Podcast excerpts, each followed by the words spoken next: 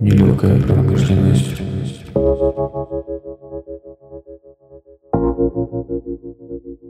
Привет! Это интервью я записала почти два года назад. Была весна 2020-го, первый локдаун. Мы сидели дома вместе с Антоном и решили записать эпизод нелегкой промышленности вдвоем. Я взяла интервью у Антона Шнайдера – но эпизод все не выходил, потому что у Антона не было времени его монтировать. Потом показалось, что в принципе уже и не нужно его выпускать, потому что прошло слишком много времени. И мы как-то о нем забыли. И вот случайно я наткнулась на эту запись в своем телефоне совсем недавно, послушала ее и поняла, что Просто не имею права скрыть от вас этот разговор и не поделиться всеми теми интересными мыслями, которые высказывает Антон. Поэтому, пожалуйста, включайте, наслаждайтесь, слушайте, а после отправьте реакцию, фидбэк или поставьте нам оценку, а лучше всего поддержите на Patreon. Большое-большое спасибо. Антон, Спасибо большое, что наконец-то согласился на это интервью. Долго тебе пришлось уговаривать. Welcome. У меня очень много к тебе вопросов. Давай начнем с самого начала. Можешь себя представить? Сложный же вопрос. Хочется же, знаешь, каждый раз ответить исчерпывающе. Типа, да. вот кто я. Ну, для людей дизайнер. Я думаю, что на меня думают, что я какой-то интересный, прикольный дизайнер. Но я на себя думаю не так. Как ты на себя думаешь? Мне это кажется изнутри, что я ищу какую-то правду, ну просто через дизайн, через эстетику, но какую-то правду. Да, вот об этом про, хочется поговорить. Про внешний, про окружающий мир, да. А когда ты начал этот поиск, можешь вспомнить? Прям, чтобы вот осознанно, типа, я себя ощущал таким человеком, то это, ну, может быть, лет 15 последние, не знаю, 10 размыто. Понятно, что, наверное, я могу вспомнить случай, когда я задумывался в детстве, грубо говоря, в школе там и все такое. Но mm-hmm. я думаю, это как любой человек просто задумывается. Но при этом э, дизайнерская карьера у тебя сколько лет уже ей? Технически, то так, с 98-го это сколько, типа 22 года, 21. 22 года ты начинал как графический дизайнер, потом ты стал заниматься fashion, да? Веб-дизайн, что еще у тебя было? Какой? Art Direction, преподавание. Ну, можно просто пойти, чтобы и так быстро. Сначала это было э, непонятно вообще размытый, просто я пришел, это были дикие времена в 98-м в студию. Это могли быть просто, было задание собрать часы, ну просто сделать часы, типа корпус для часов. Угу. А мог э, рекламу для диванов, а мог еще не знаю что, какой-нибудь календарик. Ну, короче, просто очень размытые обязанности. Но если по-тупому, как будто дизайнер в компьютере. Угу. Фотошоп и все такое. Ну и все, потом в полиграфию попал, э, там прошелся там по журналам, по местным, по каким-то агентствам. Э, увлекся именно рекламной рекламой, то есть типа маркетинг, вот это все, схемы, там целевая аудитория и все такое. Потом приехал в Москву и попал в студию Лебедева. У меня отвалилась вся эта функция рекламная, потому что я сфокусировался чисто на дизайне. И вообще до Москвы я думал, что дизайнер это тот, кто вообще все делает, то есть и фотографирует, и рисует, и так далее. В Москве я понял, что есть специализация, и я стал как бы, ну, короче, графическим дизайнером, но мой интерес был в области брендинга. Еще меня звали креативным штурмовиком, то есть везде звали что-то придумать на любой проект. То есть у меня были свои проекты, еще она помогала думать по чужим проектам. Да. Там, где я не был дизайнером. Ну, я же вот с тобой, сколько мы уже, 10 лет вместе, да. и я наблюдаю тебя в обычной жизни, в повседневной, и ты не можешь у себя выключить эту э, функцию дизайнера никогда. То есть ты всегда обращаешь внимание на предметы, как они стоят, как они между собой сочетаются, что, что это за упаковка. Ну, любая мелочь, на которую я не даже вообще не фокусируюсь на этом, для тебя это все очень-очень важно. Так всегда было? Скажем, меня волновала, короче, внешняя сторона мира всегда со школы, я думаю, середины. Грубо говоря, меня волновал, как, как у меня дома все сделано. Ну, то есть другой вопрос, какой-то уровень понимания был, но я мечтал все время все переделать. Ну и как-то переделал, насколько хватало, ну неважно. Про Ты говоришь, что мне, что... Ну что когда? ты дизайнер 24 на 7, ты не тот, не тот дизайнер, А. который делает работу и приходит, и ему не важно, в какое он молоко, в какой упаковке купил. Это я просто не могу выключить этого. Это не дизайнер, а арт-директор. Арт-директор, то есть у тебя два борются. Типа я все время все арт-директорирую, да, постоянно. А, И его сложно выключить. Но, ну, типа критическое вообще отношение, да, к миру. Но А как тебе с Я- этим мне живется? это, мне, про- типа- мне очень интересно. Но мне это не не, не- не- ну, не больная штука, это, ну как, мне хорошо, это, ну, я в своей, короче, теплой лужице сижу и А если бы Могу случился мир, где дизайнеры поняли твои принципы, начали их применять, и, грубо говоря, тебя уже ничего не раздражает, все ровно, классно выглядит.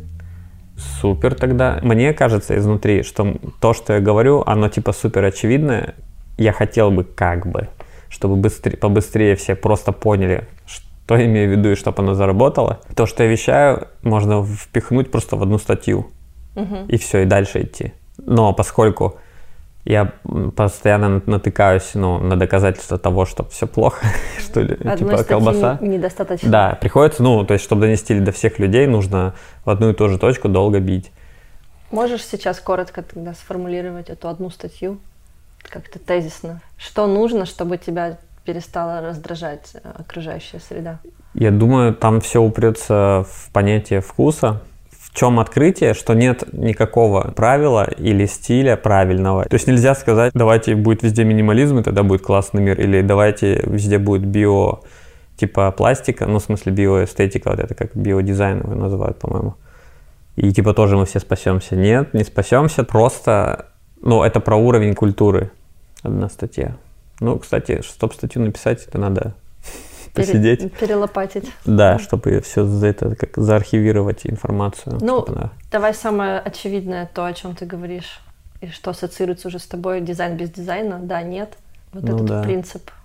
Принцип в том, чтобы останавливать, как бы убрать слово дизайн из процесса создания дизайна, то есть не перестать на него как бы об- оборачиваться, с ним соизмеряться. То есть больше фокус на, ну, на сути вещи.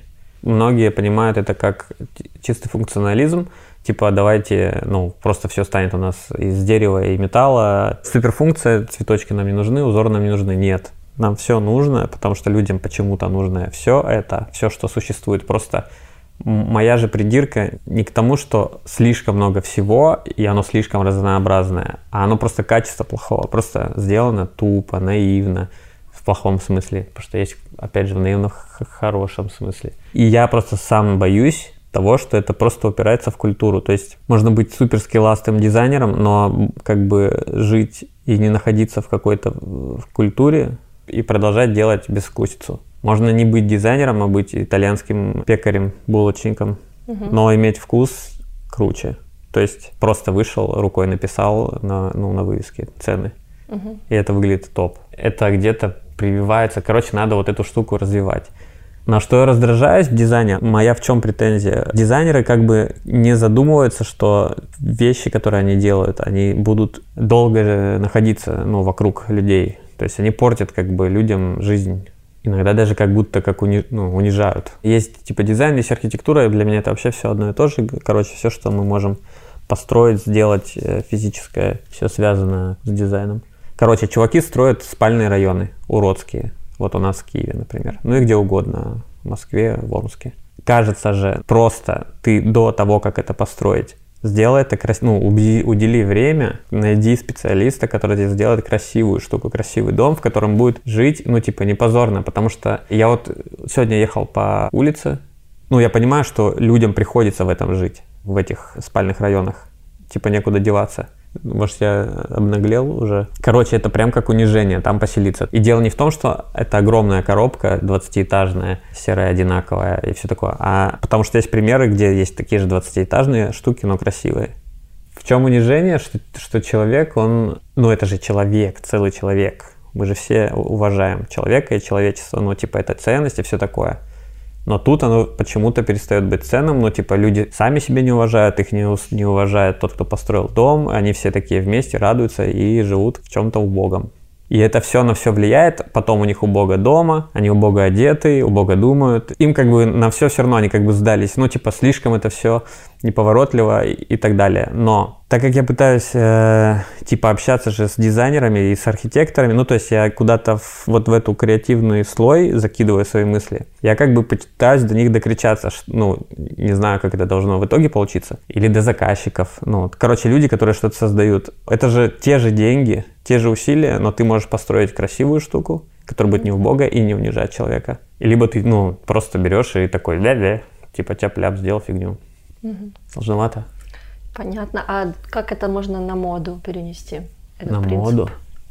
Вообще, когда я попал в моду, мне казалось, что это самое ретроградное, что есть в плане... Они, ну, по технологиям отстают. Это самая последняя сфера, где айтишники докуда добираются. Они такие, там все очень физическое, да. Сейчас уже это меняется, интернет влияет и все такое. А сейчас, я думаю, с эстетической точки зрения, вообще fashion, ну не сколько мода, а fashion как бы, ну fashion отношение как бы, да, к жизни, то есть это же и на мебель тоже там, и на интерьеры переносится, и все, ну как бы на стиль жизни. Это самая прокачанная часть из культур, как бы, да, из визуальных. Потому что есть вот эта конкуренция и как бы движение, да, ну, сама мода, то есть, ну, показы, вот это все. То есть у меня не повернется язык сказать, что все топовые бренды, ну, которые известные и успешные, ну, они так или иначе делают что-то эстетически прикольное. Я никому из них не могу отказать, что это, в этом нет вкуса, что это прям совсем убого и все такое. Mm-hmm. Это не унижает человека. Причем за этим, за первым повторяют остальные. Там масс-маркет постепенно в хвосте как-то тоже продвигается. Все равно у людей там что-то потачивается. То есть, если человек плюс-минус следит за модой, даже если он ну, не может купить очень дорогую вещь, он все равно со вкусом может одеться. Короче, одежда, она типа доступная. Я думаю, в этом ответ, потому что, ну, человека себя нарядить, ну, типа просто. И это не очень дорого. А вот уже с архитектурой, ну, посложнее. Мне кажется, что весь остальной дизайн может у моды учиться. Мода не, не соглашается с, как бы с заказчиком. То есть, грубо говоря, если когда мы делаем граф-дизайн, то есть заказчик некий, который, я думаю, в этом часть проблемы, который как бы требует какую-то яркость. Короче, продукт, который потом получается где-то посередине. Вот дизайнер пытался свое что-то там как-то самовыразиться, и заказчик еще хотел куда-то, чтобы это продавалось, все такое. Но у них оно так криво все склеено, что ну, в итоге мы видим те самые убогие продукты, рекламу, этикетки. упаковку, этикетки угу. и так далее. А в моде там все-таки дизайнер главный. То есть давайте послушаем Метро или бренд. Короче, у него как бы есть своя вселенная, и как бы получается, что fashion диктует, и он как бы, ну, эти голы, короче, мячи не пропускает. То есть фильтр круче. Угу. Может быть, в этом правда какая-то есть. И поэтому тут, ну, то есть есть вот эти две школы. Одна школа говорит, ну, как бы вот это качеля, что одни говорят, дизайн должен работать, продавать, а как же, типа, успех, а давайте метрики замерим какие-нибудь. Типа, если это продается, то даже если это плохо выглядит, то хорошо. Ну, потому что экономика работает. Угу. Ну, а вторая э, сторона говорит, нет, нифига, мы дизайнеры, мы знаем лучше, типа, слушайте нас, и все будет классно. И те, и те как бы не правы, получается, но как будто fashion доказывает, что можно тянуть в сторону эстетики, и оно будет работать. То есть... Но в моде же ты сам знаешь, что есть вещи, которые вот как раз бескомпромиссные, где дизайнер выражает себя. Как правило, эти вещи не продаются. Да. А продается уже что-то попроще, где как раз вот все, все метрики замерили, поняли, что нужно рынку, что нужно людям. Ну, и да. то есть вот этот вот баланс, наверное, он и помогает. Это мы сейчас говорим, вот по факту так происходит. Да. То есть но эти вещи, которые продаются, они не сильно далеко ушли. Как правило, они все равно в этой же вселенной, угу. которая не продается. Грубо говоря, это как у тебя есть центр города с прикольными зданиями и там с памятниками архитектуры, есть окраины, где все более-менее такое одинаковое, понятное, но представим там окраину у нас, там на левом берегу, и там где-нибудь в Европе. Видим разницу. Оно есть как есть, понятно, есть какая-то инерция, люди не хотят напрягаться, но в этом же и смысл культуры образовывать людей. Ты сегодня показал то, что не продается, но через 10 лет это будет продаваться. То есть люди ну, дотянутся до этого постепенно. Ну или через пару сезонов. Или даже через пару сезонов. Ну, да. Это ну, то, у нас такое я, было, да, да. вижу на нашем примере, как со спортивной одеждой. Кстати, у нас тоже было. Мы с тобой же и попадали в ситуацию, когда мы переставали делать креативные вещи, да. скатывались в бизнес, ну, типа, более продаваемые. Да, просчитывали. И в итоге эти более продаваемые переставали продаваться, потому что все равно нужна какая-то надкартинка, Надсмысл. об- да, образ бренда, он выражается там вот через те штуки, а ты хочешь как бы быть причастным, но не, не такой смелый и купишь что-то попроще. Но все равно ты должен как бы прочувствовать через что-то Мгм. топ выше. Давай поговорим о твоей работе сейчас. Ты сделал себе имя в студии Лебедева, потом в э, студии Сила. Сейчас ты чем больше занимаешься в последнее время? Для Не- тех, кто не знает. Не знаю, ничем. Ну, Да. Не, если честно, я сейчас немножко перепридумываюсь, но это благодаря, видимо, карантину. Есть время подумать, остановиться. ты 10 лет занимаешься вместе со мной брендом Ксения Шнайдер, да? Ну, Ну, около это- 10 лет. Да, Мы это все делаем. подтверждаю. Да, э, самый частый вопрос, который нам задают и который нас бесит, это как распределяются роли. И Да. типа сложно ли работать, будучи мужем и женой. И я опять хочу тебе его задать. Давай. Как ты это видишь? Потому что обычно на этот вопрос я отвечаю как-то. Так, первая часть Про роли. вопроса роли. Да. Как будто роль изначально, Антон, давай ты будешь за бизнес, как бы за что-то это все сложное, условно мужское, а я за творчество, я Ксюша, я дизайнер. Типа так, мы так договорились и попытались так сделать. В итоге Ксюша за все отвечает и знает все, все процессы, все, что происходит. Короче, Ксюша главная, а Антон... Спасибо. Ты говоришь обо мне, меня тут нет. Такой прикол. Антон, типа, на вторых ролях помощник, дополнительный ум и все такое. Тут что стало ясно? Что из меня плохой начальник, но просто потому что мой мозг как будто волнует какая-то философия, короче, куда-то Мгм. меня уносит, и мне как бы не хватает фокуса туда.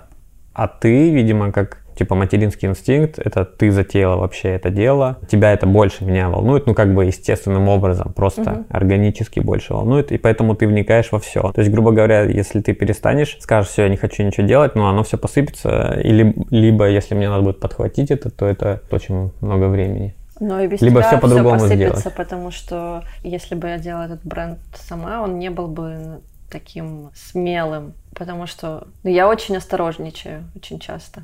Хотя я и могу придумать асимметричные джинсы или там Деми Денимс, но в целом я себе такое редко позволяю, и я всегда хочу быть в какой-то зоне комфорта. А ты как раз на тот человек, который меня все время из нее выталкивает, спорит, и это очень классно, что ты есть в нашей команде. Ну и ты, в принципе, Ну. любому нашему сотруднику всегда позволяешь выйти за рамки, никогда никого не ограничиваешь. Я... Это же просто не потому, что я такой смелый, а потому что я как будто... А зачем тогда заниматься этим, если ты не... Короче, как будто единственный способ заниматься, как мы, без стартового капитала, без вливаний, то есть только вести себя ярко, иначе ты просто затеряешься. Как будто с- из этой позиции так делаю. То есть, грубо говоря, я также хотел бы делать вещи и простые, ну, наоборот, не смелые, яркие, хотя это может быть еще покруче смелость делать такие вещи. Это рисково просто. Но мы пока не можем, потому что, ну, да, как... Но я сейчас даже не только Да. про саму одежду, я в принципе про, не знаю, весь наш контент и в целом все, что мы делаем, Ну, как это, это выглядит. чисто мой просто моя болячка или деформация профессиональная, что я не могу сделать нормально, потому что мне тогда кажется, зачем вообще любое движение совершать, если это будет не то, что не замечено, а ты ничего не добавил, ну, как бы к культуре. Ты просто прошел по схеме по какой-то, не знаю, это как будто ты просто игру компьютерную играешь, в которую, которую все поиграли, и там Мгм. одинаковый сценарий, ты просто его тоже прошел, в чем прикол, непонятно. Да, я иногда, бывает, вспоминаю, сколько всего мы сделали, и мне только там спустя годы начинает доходить, насколько это было круто, и я понимаю, что даже, наверное, никто и не понял, в принципе, потому что что мы сделали. Ну, у Мгм. нас много было таких классных для своего времени смелых проектов, но из-за того, что мы, ну, маленькая студия в Украине, не какой-то глобальный бренд, э, об, об этих всяких наших шагах э, мало кто знает. Но даже я сама, бывает, когда что-то вспомню, я поражаюсь, насколько это было вау. И, ну, это все благодаря тебе.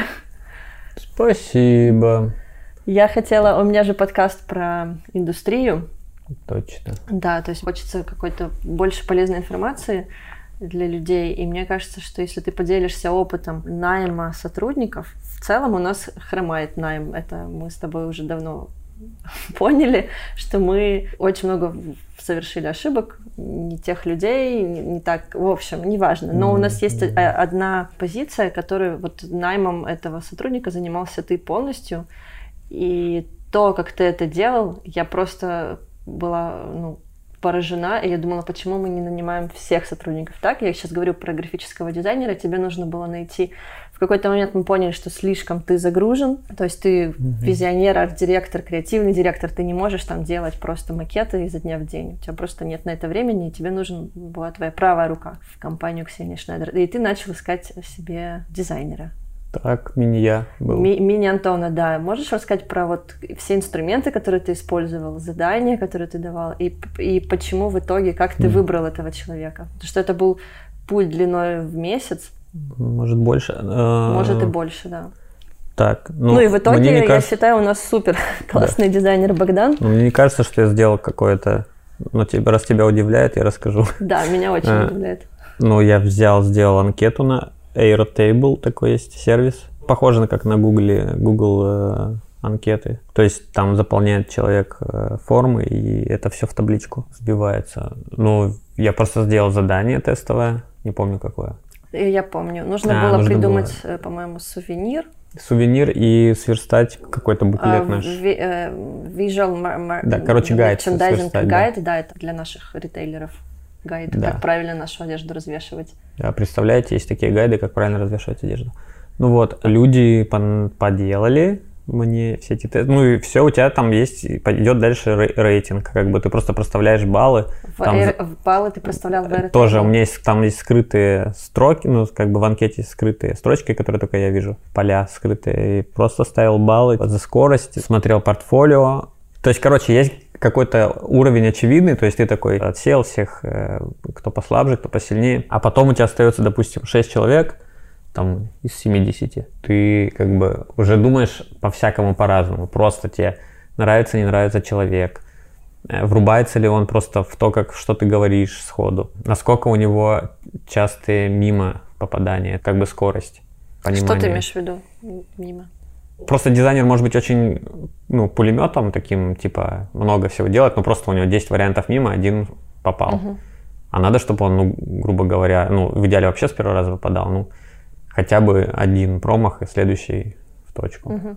Так как я искал именно мини-себя, я просто на, максимально похожего на меня, типа, нашел по взглядам и все, ну, чтобы на одном языке разговаривать. И в этом есть и минус тоже, потому что он да. Ну, такой же философ и, короче, может его куда-то унести. Да, это то, что меня раздражает. Но с другой стороны, каждый раз, когда Ксюша говорит, а вот, может быть, нам еще нужен дизайнер, который более техничный, четкий, типа там с, любит сроки соблюдать, все такое, но он сразу будет тупить по креативу. Точно, он просто будет все мимо делать. По-моему, ну, не бывает, ну, или, может, бывает, ну, короче, пойди найди такого. Какой-то из дизайнеров мне просто начал сразу общаться с, ну, с претензиями и со всякими «но». Тут тоже человек может отлететь, потому что, uh-huh. ну окей, то есть это мне твои капризы надо будет выслушивать типа ежедневно. Uh-huh. Culture fit есть такой термин, когда в западных компаниях нового сотрудника э, интервьюирует вся команда, и они как бы просто смотрят, грубо говоря, нравится он им или нет. Там одинаковую музыку они слушают или нет. И, да, ну, и этот как бы раунд может повлиять. Но это такой был мой личный culture fit нас все воспринимают как sustainable бренд. У нас есть даже в Украине у нас две премии, у нас есть премия от Юкс и Вок Италии, у нас есть разных миллион публикаций от New York Times до Forbes, где как бы все эти супермедиа признают, что мы там лучший sustainable бренд Восточной Европы. Я все время радовалась, когда это происходило. Ты все время скептически на это смотрел, язвил, как-то э, протестовал. Я думаю, что это та часть Ксении Шнайдер, которая, в принципе, неизвестна миру, что мы, на самом деле, делаем э, супер полезные и большие дела, но сами внутри мы не то, что этим не гордимся, но для нас это как... Это как, как... мыть руки. Да, вот можешь просто больше об этом рассказать? Об аспекте sustainability, который угу. сейчас в последнее время стал вообще супер модным. Но мы, в принципе, в этой теме как бренд угу. уже довольно давно, но ну, мы никогда с этим, ну, то есть... Для начала можно сказать, что нас, в принципе, затянули в тему sustainable, то есть мы просто были такими, и в какой-то момент к нам начали приходить, грубо говоря, СМИ или там байеры и объяснять, ну, нам говорить, так вы же sustainable, мы такие, о, да, а, ну да, круто, ну ладно. Мгм. И типа нам как бы со стороны обратили на это внимание, что у нас это прилипло. Sustainable. Сейчас просто я с многими дизайнерами общаюсь, и для них это как цель стать sustainable. А для нас, э, как я понимаю изнутри, это не цель, это просто инструмент э, воплощать наши идеи. Когда мы говорим про sustainable, ты имеешь в виду ведь ну, переработка Ну, в первую очередь, переработка и вообще образ жизни и Ну, мышление. это просто, по-моему, это просто интеллигентное поведение в принципе, ну то есть скромное относительно Ресурсов. окружающего, да. Короче, вот это моя, мои все эти искания дизайнерские, граф-дизайнерские, это же то же самое, ну типа из того же места растет. Мгм. Это просто про то, чтобы не, перерасход... ну, не перерасходовать все, в том числе время людей. Поэтому я говорю, что дизайн надо делать быстрее и сильно не, ну, не стараться. Потому что либо у тебя сразу получается классно, либо ты просто не умеешь, иди другой работой занимайся. Мгм. И тут то же самое, мы просто такие, как я сказал, это как мыть руки, просто культурные люди, типа того. А, вот. Я уверен, что мы что-нибудь неправильно делаем наверняка, с точки зрения там этих экопанков каких-нибудь. Вот есть классный момент, на который ты обратил внимание у нас в компании. Э, момент брака. Поскольку мы работаем с лучшими ритейлерами мира, у нас очень тщ- тщательный контроль качества, и иногда есть там белая футболка, и на ней просто в волокне, в ткани Мгм. какая-то ниточка с узелком. Ну, так случилось. Ну или пятнышко именно Или, в ткани. Да, в ткани там какой-то попала пылинка, и она просто, ну вот как микро черная, которую так даже не видно глазу, то есть ну, реально с увеличительным стеклом нужно смотреть. И вот эти вещи мы отбраковываем и не отправляем, потому что, ну, это типа считается брак. И ты как раз тот человек, который всегда приходит, видит вот этот процесс и, и возмущается, что мы же sustainable, почему? Это же классная вещь, мы на нее уже потратили время, ресурсы, мы уже отшили эту футболку, а вы сейчас ее просто списываете, потому что там магазин Изитан в Японии скажет, что это брак. Ну и магазин 100% так скажет, но тут уже вопрос как бы не к нам, как бренду, а к этим магазинам, у которых такие стандарты. И как вообще можно это поменять, как можно донести до людей, что микроточка или ниточка это... Ну, видимо, надо это делать. Ну, в смысле, все-таки продавать, окей, забирать себе, продавать у себя на сайте. Но прям стейтмент сделать, ну, прям это, писать про это. Короче, люди психанули с качеством и, грубо говоря, Просто почему я спрашиваю, потому что я знаю, что для тебя понятие качества это очень важное понятие в дизайне, в жизни, вообще книга о качестве, с которой ты Ну. всем рекомендуешь. И тут как раз вот вопрос качества. То есть получается, что твое понимание качества и понимание качества там у магазина Изитан это два разных э, каких-то ну, причем, кстати, странно, потому что Зитан это японцы, а у японцев как раз это у них-то я и беру, что они любят вещи, которые немного несовершенны. Ну, Мгм. то есть постаревшие, потрескавшиеся, там, с патиной и все такое. Есть мем, перегретая, короче, тема качества в плане полированности. Люди э, уперлись в этот мем, они как бы себе придумали вот такую гонку за качество, ну вот полированное. И такие, вот все, должно быть все идеально стандартное, одинаковое. Есть эталон, и типа все должно быть на него похоже. Мгм. Это с точки зрения sustainable э, движения странно, потому что это как все равно, что сказать, что у человека, если родинка где-то еще не там лишняя, то все, иди гуляй, ну там, типа вон из города, иди в деревне живи, хотя, наверное, ему повезло, если он в деревне поедет жить. Ну, короче, это странно, это именно как родинка. То есть, когда я говорю про качество, окей, качество строчки, да, давайте к ним придираться. И то, опять, не, не настолько. Но пятнышко, которое, оно как рисунок на дереве на коре, не знаю. Вот у тебя там деревянный стол, ты же смотришь на узор, ну, дерева, ты же не говоришь, я хочу точно такой же узор. Это же наоборот считается не, не круто, когда у тебя, например, искусственный этот ламинат. паркет, да, ламинат, и рядом лежит две одинаковые, идентичные, ну, штампованные доски. Люди просто себе напридумали каких-то правил, и их вот де- зачем-то держатся. Или там, не знаю, у нас вот бампер, если у тебя у машины помятый или там какой-нибудь покорябанный, это все беда, срочно его надо, короче, идти красить. А то тебе это как ногти, ну, типа, не накрашенные, наверное Мгм. воспринимается. В Америке бампер для того и существует, чтобы ты его бьешь там какое-то время, паркуешься когда, то есть там не знаю как, ну допустим полгода, и потом конкретно уже весь оббитый бампер идешь и меняешь. То есть он для этого и существует. И людей не волнует, что он подкоцанный какой-то. Мгм. Тут Но то же в самое. плане, в плане одежды интересно, вот этот уровень качества. И у меня вообще большая придирка ко всей одежде, которая, допустим, мнется, которую трудно, не, э, сложно транспортировать. Которую нужно сдавать в химчистку. Химчистку сдать. Короче, все, Но что, где вся- нужно вся сверхусилия, фэшн-одежда, да, где такая. все сверхусилия нужно совершать, значит, это одежда, но она для особенных случаев, не для повседневной. Поэтому, я думаю, джинсы такие популярные, что с ними делать, что хочешь. Чем хуже, тем лучше. Но сам ты джинсы, кстати, не носишь. Ни разу тебя не видела. Не ношу не потому, что, не знаю, мне просто кажется, что мне не идет. Ну, куртки могу носить и джинсы. Подожди, я раньше носил джинсы. Э, Но супер это обтягивающие. Да. Тебе не нравится? Я не люблю мужчин. Как это называется? Джоггинс? Не, ну, ну, типа слимы. Слим, да. Это, мне кажется, самое странное изобретение человечества. Ну, прости, Сказал что я- дизайнер, который придумал асимметричные джинсы. Симметричный, классный. Ты часто говоришь про кого-то, что его как будто мама нарядила. Что это значит?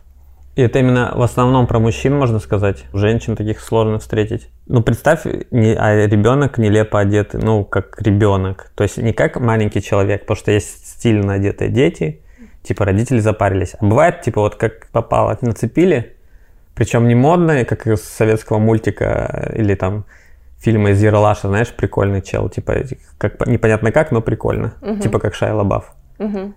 Ну, короче, это как бы означает, что человек не знает, что он с собой делает. С ним мама не знала, что делать, как-то его а, делал. И он не понимает как бы ну, свою физику, форму, картинку не понимает. Он просто надевает на себя ткань какую-то. Мгм. Типа, как это выглядит, его, может, и волнует, но он не понимает, что это такое. И, наверное, сложно объяснить. Сложно объяснить, но бывает... А представить возможно? Да, я, просто, бывает, тебе что-то дарю, ты это не носишь и говоришь, что если я буду это носить, то это как будто меня жена нарядила.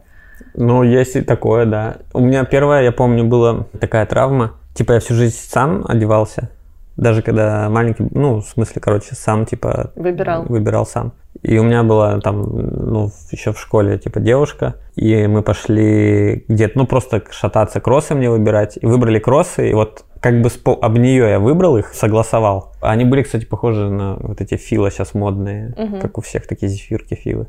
Ну и просто пришел домой, я тогда еще не знал, что такое депрессия, но я думаю, можно сравнить. Ну, мне прям было очень плохо, ну типа, а еще же это была супер ценность, это типа я же накопил на эти кроссы, купил, ну короче, я прям фу, прям а, плохо, и я их пошел сдал и купил, какие хотел, другие. Сложно мне угодить, я думаю, в этом. Если собираешься мне что-то покупать, ну что-то нейтральное, Ну без да. приколов. Но это уже И знает либо, либо вся моя семья, посмотреть в моем дарить Антону. э, Либо что-то черное, либо... классическое, не знаю. Да.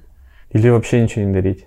Не, так прикол же не в том, что я такой типа вредный, а просто я не буду это носить, и тогда получается, что бессмысленный трата денег.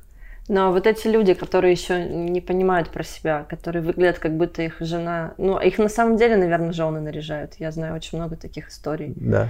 Как им... Ну. Ну, им, наверное, Ну, окей. Ну, жена нарядила, чтобы Ну. показать людям, вот, нормальный Вот. у меня мужик. Да, но вот и тут хочется как что-то посыла и женам, чтобы они перестали так делать, потому что может быть, как у тебя Есть даже у меня- депрессия с кроссовками, Помнишь? у этих мужчин тоже внутри что-то, но они не могут понять, что О, это. там вообще... Нет, я думаю, ну, сейчас ну, мы же не психи, как не психологи.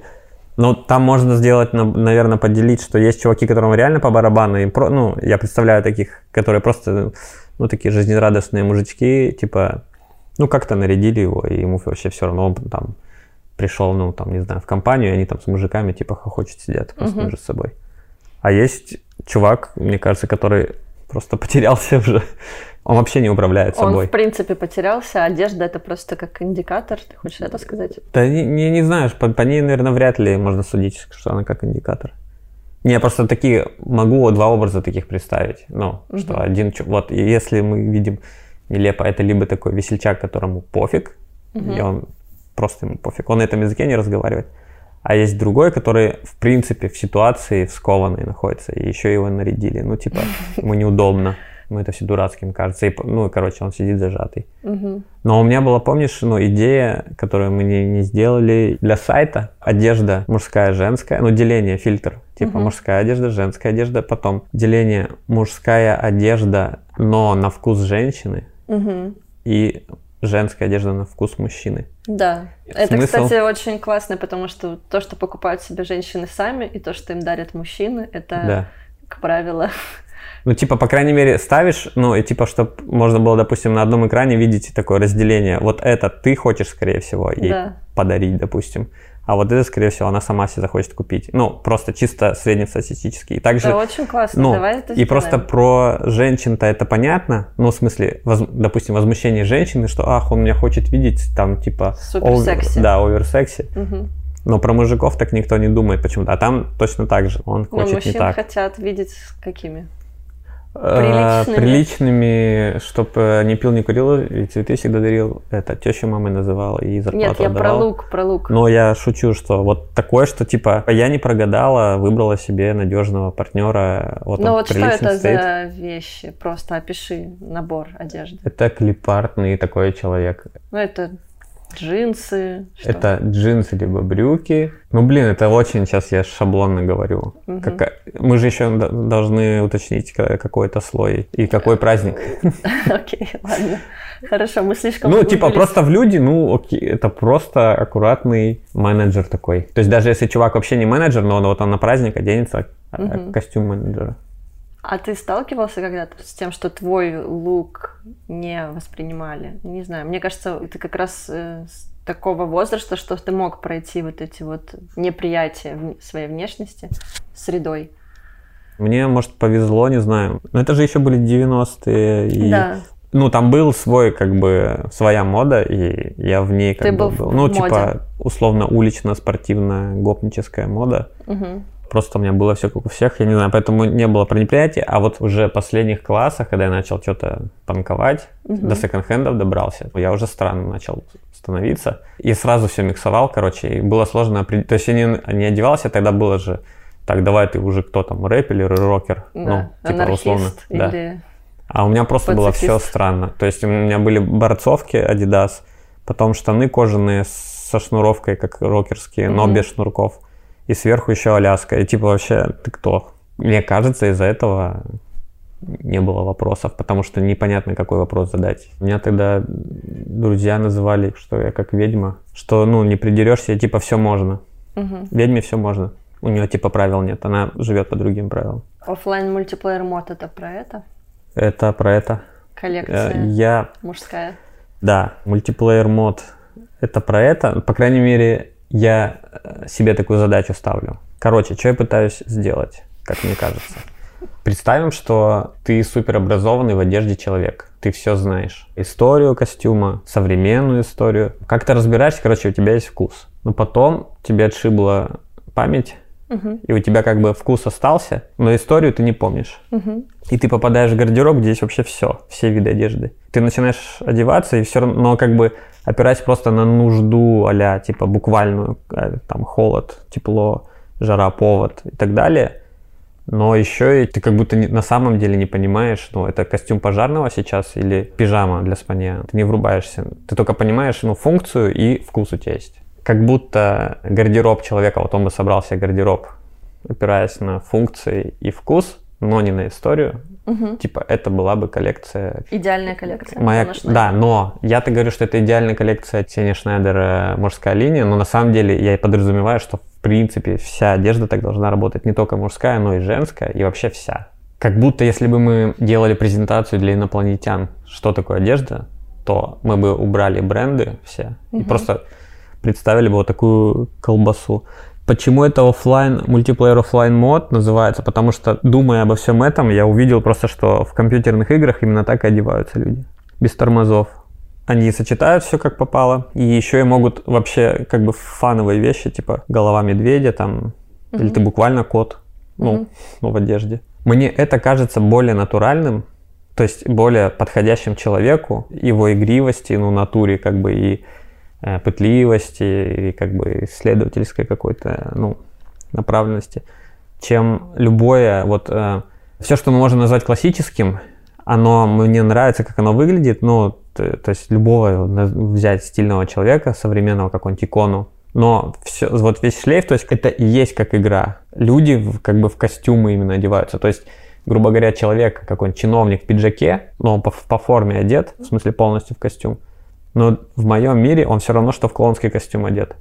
Типа это как маскарадный костюм. Любая вот формальная... Дело в том, что это Total Look, и это тебя, да, смущает? Ну, клоун. Да может быть, нет, нет, не то, что Total Look. Наоборот, окей, как бы Total Look, но он его надел по причине, которая его заставляет играть в какую-то игру сейчас. В, ну вот он в ситуации находится. Но это на автоматизме, я, я понимаю э, в то же время, что ну вот такая культура, так происходит, но, грубо говоря, вот эти все, э, есть какие-то кодексы, коды, субкультуры, вот это все просто выдуманные правила, Мгм. и ты с какой-то точки зрения свободы и типа самовыражения там инопланетян, неучитывания там исторического какого-то момента, ты смешно одет, ты выучил как бы уроки слишком на пятерку, ты слишком идеальный, слишком вылизанный, как бы. Мгм. Смешно же человек в наря- нарядится и будет ходить людям, будет казаться это смешным. Ну почему? В Штатах так многие ходят. Да, но если сейчас ковбой зайдет в Новус к нам сюда, ну, в продуктовый магазин, ну, он будет на себя обращать внимание тем, что он странный. Да. И вот у меня в голове все, кто как-то формально или штампованно одет, то есть чувак в джинсах, э, в бомбере кожаном и в тенниске, и в кроссах Nike, которого я сейчас могу встретить 5 штук, просто пройдя по улице, одинаковый лук. Так. Они все как бы как в костюме. Ну, Ну, Так а ты не думаешь, что они таким образом хотят скрыться? Они не Да. хотят быть на виду. я думаю, что они так хотят скрыться. Не, я же не думаю, что они вот придурки. Я просто рассуждаю про уровень, ну, ты когда спишь, ты же валяешься по-всякому. Вот как тебе хочется, так и валяешься. Как-то ты валяешься, короче. Можешь вообще кверх ногами на кровати лечь. Были бы такие правила, где нет, надо спать, вот именно как в садике учили, ну, типа, руки, вот так ты на бок лег, руки под это, под щеку, ну, как корабликом этим Так. и что? ладошки. Но это же неестественно. И это как бы, ну, глаз ковыряет. Ну, если так, человек слишком идеально спит правильно, противоприродно. И вот мне так кажется про одежду, что людей как бы заставили... Я понимаю, насколько это отлетевшая позиция. Да, это супер Но отличная я- позиция. она типа у меня как э, там маяк. А до реальности доносятся просто какие-то слабые волны. Мгм. Я же понимаю, чтобы вещи все-таки носили люди и понимали, они должны быть все еще похожи, ну, Но, кстати, нормальные. мне кажется, что ни одну вещь э, из твоей мужской коллекции не купила девушка в подарок своему мужчине. То Мгм. есть все, что я вижу, все наши клиенты А, пацаны, и на которые- сайте, и да, и в магазинах, это все приходят пацаны уже такие, которые про себя все поняли, ну, достаточно смелые и покупают. То есть твоя, Ну. твой offline multiplayer mode, он не для, вот как раз не для тех, кого жены наряжают. Да. Ну он, я как будто, мне кажется, что я эмпатичен относительно именно пацанов. Мгм. Ну, даже если это взрослые чуваки, но с пацанским mindset ом. Да, да. А, И у них как раз проблемы, ну не то, что у них прям проблемы, но есть такая категория, короче, ребят, которые интересуются дизайном в целом, модой, культурой, философией и так далее, интернетом, Музыкой. музыкой, но им они не в fashion е, в плане, они не понимают в сезонах, они следят за сезонами конкретно бренда, они не будут спрашивать, а это новый сезон или там старый, им все равно. Мгм. Но они скорее видят прикольную вещь какую-то, которая им нравится, и типа, все, я хочу ее прямо сейчас. С ними не- fashion как будто не разговаривает. Он типа не пытается для них что-то сделать. Мгм. А я как будто пытаюсь. Вот мне кажется, что я для них делаю. Ну, по крайней мере, такая картинка. Да. Ну, то есть я когда представляю, я как бы хочу... У меня есть друзья, которые, скажем, неплохо одеваются, но как будто им не хватает фломастеров или красок в гардероб. И я им типа их даю. Ну, короче, я как бы сверяюсь со вкусом предполагаемым э, моего какого-то окружения, которое я точно знаю, что они парятся о том, как они выглядят, но не так сильно в этом разбираются. И я как бы им делаю. Что вещи. такое хороший вкус? Если сузить до одежды, Да. это, ну, просто понимание себя, чувствовать себя, какой ты, и все. То есть со стороны это воспринимается как, что чувак понимает, что он с собой делает. Мгм. И что он актуально, что ли, выглядит. То есть даже если он условно ретро, стиль себе какой-то выбрал, но это все равно актуально выглядит. Просто потому что он, ну, с ним это все клеится, не знаю, с- его образом жизни, с его образом Мгм. и так далее. Это вкус. А когда, ну, видно, короче, есть, ну, слово нелепо, и это сразу видно. Еще есть ощущение такое, что когда человек плохо одевается, он как голый. Даже если он полностью одет в три слоя, Мгм. он выглядит как голый. Как голый, я имею в виду, что он вышел на улицу, как будто он дома так ходит, в плохом смысле. Молодцы те, кто дома красиво ходит, но мы можем себе представить, какая-нибудь передача, не знаю, типа менты врываются в хату Да. какого-нибудь злодею или не злодею, неважно. И вот тебе как бы неуютно на это смотреть. Он босиком, допустим. Ты понимаешь, о чем я? В шортах, Как- э, таких как... Хорошо, если в шортах, в трусах и в рубашке, допустим. Мгм. Короче, он как бы нелепо выглядит сейчас незащищенно, очень интимно. Ну, как бы он не готовился. Он типа, у меня не прибран, я не накрашен. И есть люди, которые вот так выглядят просто по жизни. Мгм. Вот это ощущение голости, то есть в неглиже, как бы. Мгм. Вот он так ходит. Хотя он может быть на- на- в костюм с галстуком в тройку одет. Это такие же вещи тонкие, но я их Тонкие. поэтому определяю через вот такие словечки. Голый, как мама одела или Мгм. как жена одела. Мгм. Хотела вернуться в самое начало, когда ты, э, когда мы начали строить Ксения Шнайдер. Что мне в тебе понравилось? Во-первых, это очень свежий взгляд на моду, потому что я до этого там, дружила с дизайнерами, и все как-то очень шаблонно воспринимали эту индустрию, а ты пришел из IT, граф-дизайна. Тебя очень много чего раздражало. Ты мне это прям говорил, ну что же это такое? То есть остались еще до сих пор такие вещи, или у тебя уже это все? Что раздражает в моде, и что наоборот тебе хочется в другие сферы как бы перенять? Раздражает. Ее все-таки какая-то ретроградность в плане нетехнологичности. То есть это физический продукт, Мгм. и очень много куда-то утекает. в- Энергии. Не энергия, как... Ну, это же не цифровой продукт, он не в компьютере у тебя. Мгм. Уследить, что-то не заказали, какие-то нитки прошляпились куда-то, надо срочно их вести. Короче, у фэшн-людей, у них нет этой дисциплины, быть дисциплинированным так, как в IT. Трекать, короче, задачи. Да, Ну, кстати. нету этой, в принципе, такого, ну, мема, как бы Мгм. внутри нет. И из-за этого сложно, то есть часть команды такая, а часть олдскульная. Мгм. И сложно, у вас коммуникация сложно происходит. Не все готовы нырнуть э, в компьютеры. Управление, короче, этим всем. Мгм. Потом, мне кажется, в моде очень легко обидеть людей, как будто вообще кто связан с модой. Ну, как бы ты выражаешь себя, а а кто-то на твое самовыражение э, обижается, да? Ты об этом? Или что ты имеешь в виду? Как будто надо слишком следить за базаром, вот. Ну да, про что? такое есть. И это, ну, тебя сковывает. То есть у нас есть там какой-нибудь Демна Глоссалия, который как раз кажется не скованным, по крайней мере. Всего лишь чуть-чуть он себя не скованно ведет, и он уже привлекает внимание. Что, типа, ничего себе, панк какой, смотрите, что Мгм. сделал. Типа рей- рейверы, молодежь. Но я думаю, это, в принципе, сейчас общество такое. Не то сказал, и все, тебя вон это Гуччи пожгли. Наврал, Дольче Габану. Китайцы Мгм. э, уничтожали. Раздражает, ну, сама по себе гонка эта Мгм. модная. Вот это мне прям не нравится. Не нравится, когда придумывают, э, за уши притягивают э, объяснения коллекциям, вот эти пресс-релизы бесконечные. Э, Я вдохновился каким-нибудь художником, ну, классика. Увидел картину и все. Даже если, если это так, пусть так, но как это еще потом СМИ подают и так пишут, что типа это откровение какое-то. А на самом деле, блин, ну просто делает вещи человек, все. На этом, мне кажется, можно остановиться. Ну, просто есть такой жанр, что надо что-то вот красивое сказать, как тост тебе заставляют сказать. Да. И вот пресс-релиз это тост такой, который тебя заставляют сказать. Хорошо, когда тебе есть что сказать, но если нет, ну все, я уже сделал вещи. Здравствуйте. Ты должен, типа, быть философом. Ну, это как, наверное, если бы перед выходом фильма рассылали э, краткое содержание фильма, почему Да, герои какая сделали так разница? и так далее. Но это вообще в целом проблема современного искусства, что его принято объяснять, какой-то подпись ставить. А fashion это еще и искусство современное отчасти, и вот оно туда все переползло. Люди хотят, чтобы им что-то объяснили, рассказали.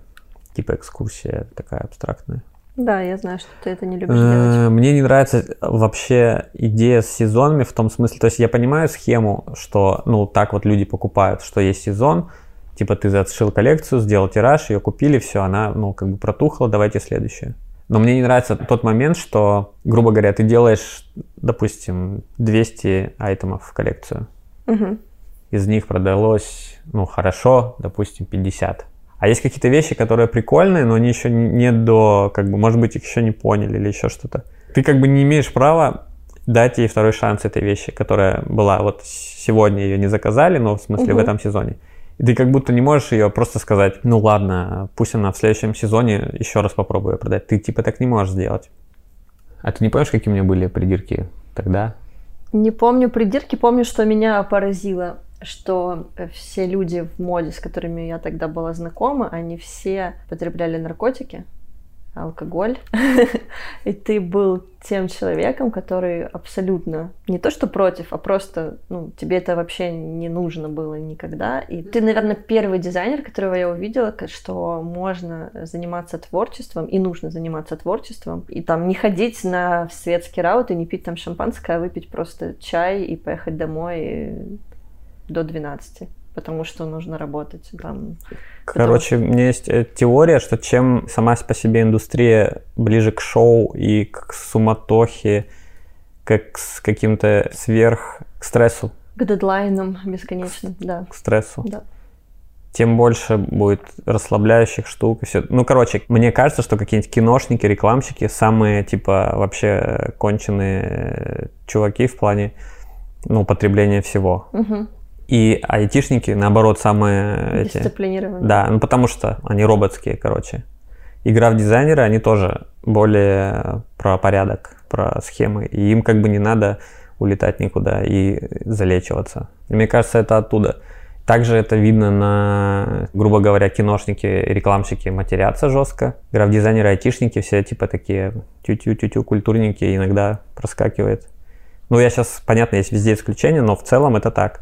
И мода, так как это одной ногой шоу-бизнес, угу. стрессовая штука, плюс тусовки, ну, это про общение, про все, ну, там, само собой, музыка, вот это все. Видишь, там те же съемки с теми же киношниками, грубо говоря, могут происходить. Ну, короче, это такая сфера. Поэтому тебе так, наверное, на контрасте показалось. До сих пор я встречаю очень многих людей, которые говорят, даже вот Леся Небо я брала не интервью, она говорила, я до сих пор не понимаю, как вы добились такого успеха, вы же вообще не тусуетесь, вы же не пьете, вы mm. же э, ни с ну, кем не сплетничаете. Надо начать, чтобы а, это что? продвинуться поскорее. Да. Так, еще помимо этого, хотела тебя спросить личный вопрос про отдых тот аспект, где мы не можем с тобой договориться, уже 10 лет живем вместе, и у нас не сходятся взгляды. Для меня отдых — это отдых, для угу. тебя отдых — это работа. То есть ты реально говоришь, что я супер вот отдохнул сегодня ночью, потому что я сидел, делал какую-то штуку и доделал, там, не знаю, какой-то макет, и я в кайфе, я отдохнул. Я думаю, это потому что меня что-то не сделанное держит в напряжении, ну, типа, висят задачи. И я, когда их я сделал, я, типа, освободился да, от них, это, и у меня это ощущение, то, что ты ну, мне что все время говоришь, сейчас я доделаю свои дела, и мы пойдем отдыхать. Но дела, они же как бы ты доделал эти, прилетают новые, они это да. бесконечный такой поток. Но, с другой стороны, просто ты же понимаешь, вернее, я тебе каждый раз это объясняю, что для меня отдых, который для тебя отдых, и для меня это работа. Да. Ну, потому что мне придется там соображать. Я там не буду отдыхать то есть мне придется либо придерживаться какого-то расписания, куда-то идти, допустим, если это отдых не лежачий, а культурный, раз уж ты в этом городе, будь добр, встань и вот иди, тоже потратить время типа с пользой. Ты обязан что-то делать. Ты не можешь просто взять и проваляться весь день, ну, в потолок смотреть. Ну, а так ты обязан работать в компьютере. Так да? а мне же это, для меня это не проблема. Короче, вот мы встретились когда? Мне кажется, ты — это просто ты и все. А я — это я, и у меня в руке компьютер. ноутбук.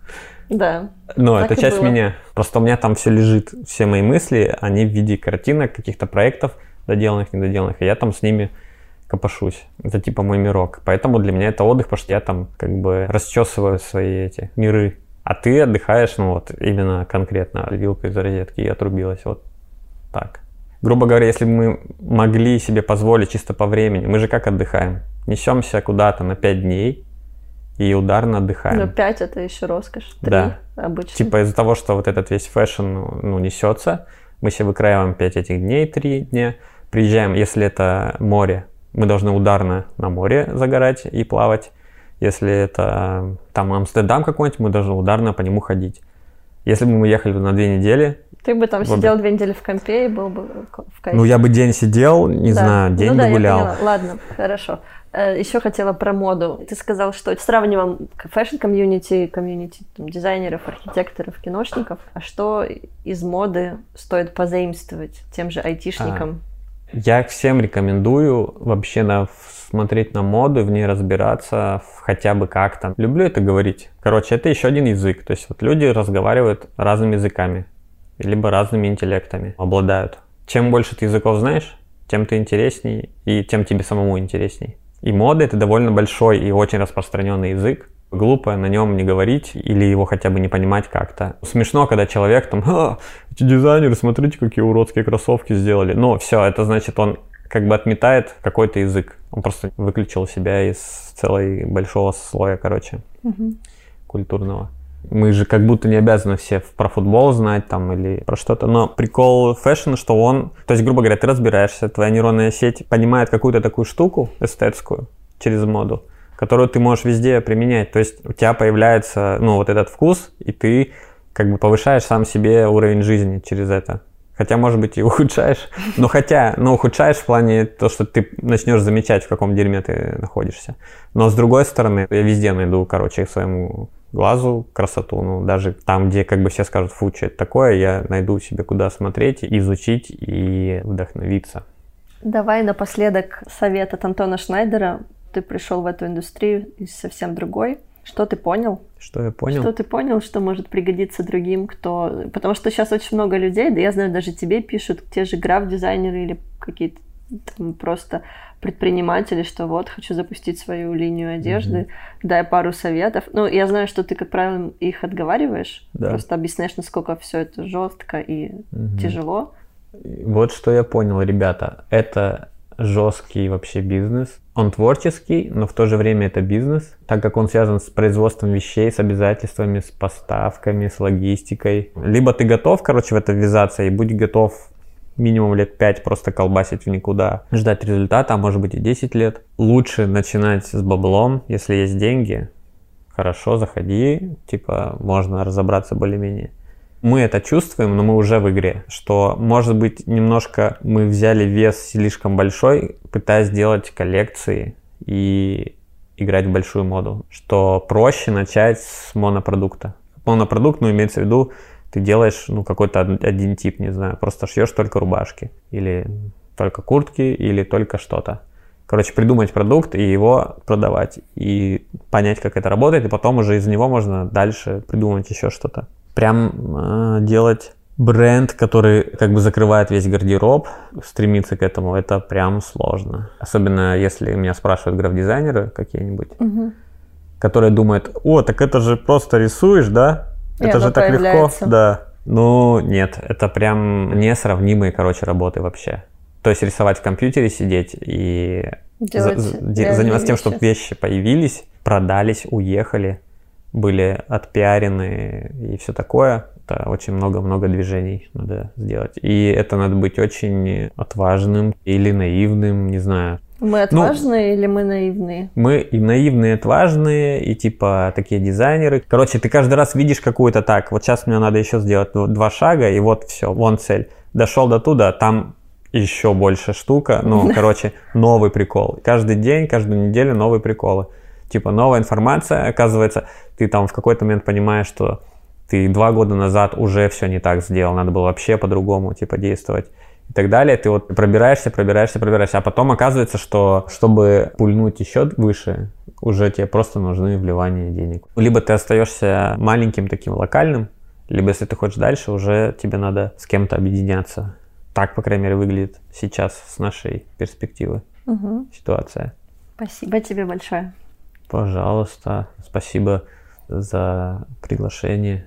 Спасибо, что монтируешь все подкасты «Нелегкая промышленность». Да, Без тебя это было бы делаю. невозможно. И я их первый слушаю, получается. И да, и первый кри- критик. Подписывайтесь э, на это, в смысле, становитесь патре- патреонами. Там есть за 80 долларов. Это лучший вариант. Выбирайте его. Всем пока.